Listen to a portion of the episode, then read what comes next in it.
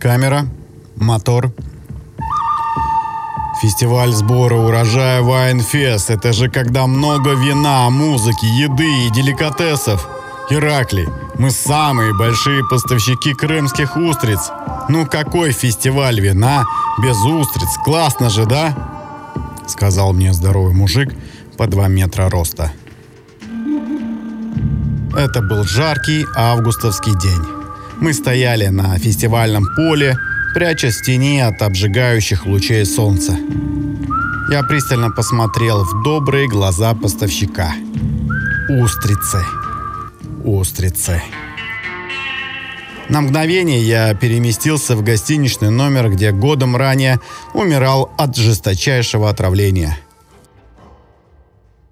Привет, дорогой слушатель, это подкаст «Черешня», я Ираклий Цезаров, ментор и продюсер.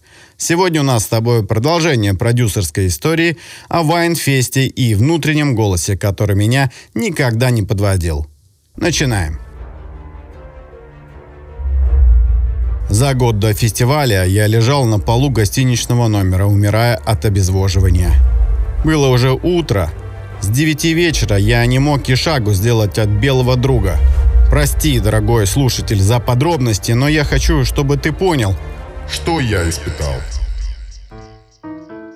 Накануне с коллегами ездили по встречам. Мы заехали на устричную ферму и прямо при нас выловили устрицы. Мои коллеги съели несколько штук. Ну а я, так как вел беседу с хозяевами, съел лишь одну. Одну самую маленькую, свежую, безобидную устрицу.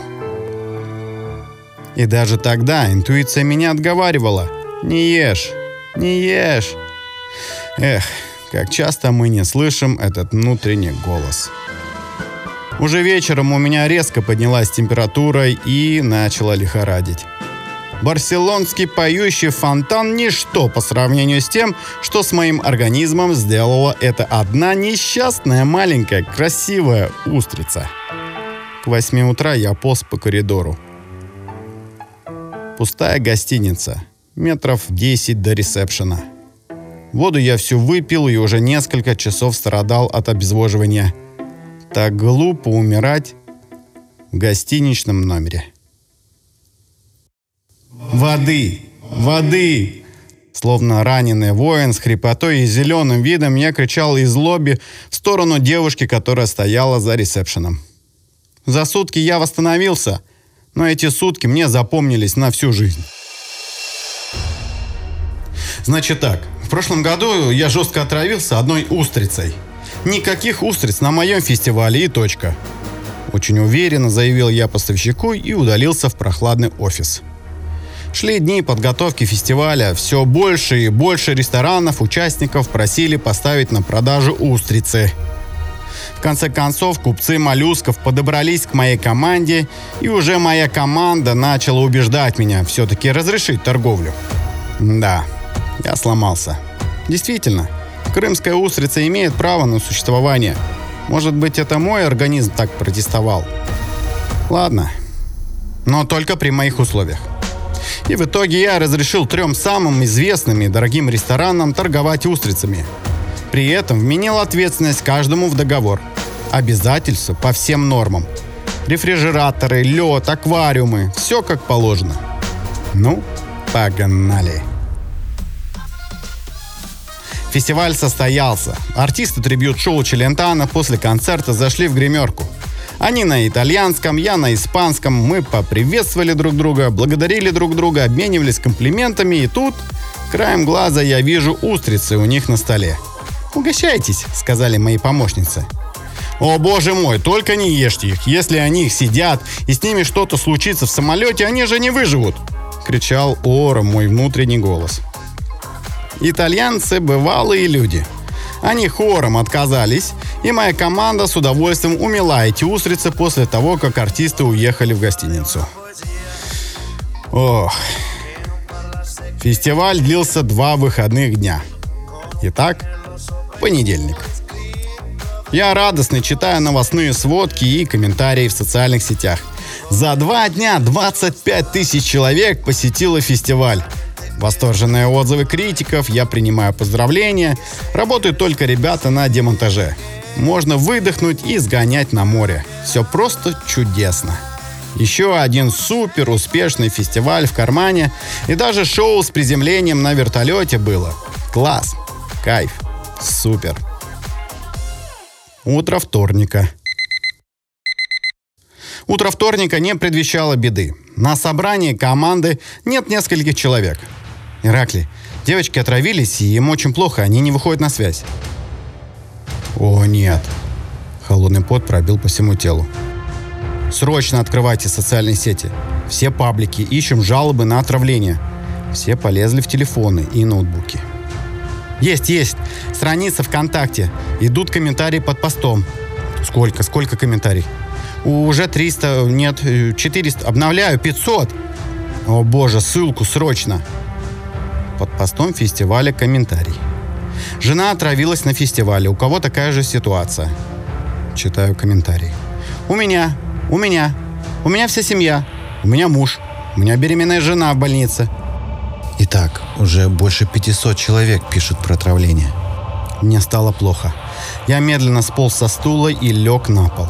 Зазвонил мой телефон. Алло, это Ираклий Цезаров? Вас беспокоит журналист сраной желтой прессы. Прокомментируйте, как вы смогли отравить более 500 человек на фестивале? Что? Откуда эта информация? Пока официальной информации у меня нет. Ну вы видите сообщения в интернете? Да, вижу, и как раз буду разбираться. Информация только поступила. Как вы думаете, что произошло? Говорят, отравились устрицами. Я пока не знаю. Возможно, это сочетание морепродуктов и других продуктов питания. Все рестораны соблюдали правила фестиваля. Я разберусь в ситуации. То есть э, вы не отрицаете тот факт, что вы отравили людей? Я пока не владею достоверной информацией и не могу сказать, в чем конкретная причина отравлений. Возможно, и культура употребления морепродуктов. Если есть все подряд, то это может быть чревато. Надо разбираться. Выпалил я. Это была моя защитная реакция и моя большая ошибка. Никогда, никогда не давайте комментарии журналистам по телефону, когда не знаете ситуацию. Через час вышли статьи и репортажи, где говорилось, что я обвиняю гостей фестиваля в бескультуре и невежестве, и вины своей не признаю. Да, вырезали гады из контекста. Молодцы. Сразу после звонка этого журналиста звонить начали и другие. Я уже не поднимал трубку, меня беспокоил лишь один вопрос. Господи, лишь бы никто не умер. Я отчетливо помню свое состояние во время отравления и, читая комментарии, прекрасно понимал, как людям плохо сейчас. Так, нужно понять масштаб бедствия. Алло, ресторан «Врач Коньяк»? Да, я намеренно изменил название ресторана. Алло, сука, сколько устриц вы продали, твари? Я же предупреждал вас. Иракли, мы ни при чем. У нас все по правилам было, все свежее. Сколько штук продали? Отвечай. Ну, ну, точно не могу сказать. Ну, тысячу или полторы тысячи штук. Послушай меня внимательно. Мне нужно понять объемы отравления. Скажи, сколько продали, я пойму, что нам делать. Будут суды, будет расследование. Это все гарантирую. Четырех с половиной тысяч устриц мы продали. Твою мать. Так это только один ресторан, а их три.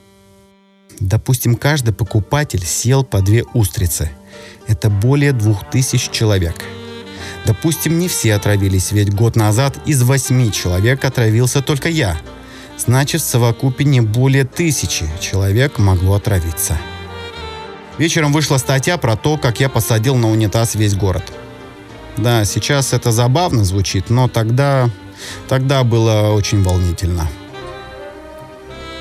Потом звонили из разных инстанций, было разбирательство, которое длилось несколько месяцев. До разбирательства мне не было дела, самые страшные 24 часа я пережил. Никто не умер. Спасибо, Господи. С тех пор устрицы я обхожу стороной в любом виде. Да, все закончилось хорошо, и я прошелся по очень, очень тонкому льду. Дело закрыли, обвинили сотрудника ресторана, мол, у него был какой-то вирус. Но это бред. Это не отравление некачественной устрицей или каким-то вирусом. Такое отравление – это 3-6 часов после приема пищи, а у всех процесс пошел почти через сутки. Я убежден, что и у меня, и у гостей фестиваля было белковое отравление. Устрица любит холодную воду, а не черное 27-градусное море. Я, конечно, не профессионал, но вот вам лайфхак. Если вы вдруг решитесь есть устрицы, мой вам совет. Перед каждым употреблением этого моллюска следует съесть кусочек хлеба с огромным куском сливочного масла. Это поможет. То же самое, если вы пьете сомнительные алкогольные напитки в больших объемах. Ну что, это двухсерийная история из моей практики про то, что не нужно игнорировать свой внутренний голос. Он точно знает слово «нет». Если слово «да» он говорит тихо, то слово «нет» очень громко. Слово «нет» очень сложное, но за ним таится огромная сила. Ваше «нет» может стоить тысячи «да». Ваш внутренний голос – это ваш личный навигатор. Если даже свернули не туда, не переживайте. В следующий раз будьте внимательнее. Ваш внутренний голос выведет на верную дорогу. Обнимаю всем сердцем. Пока.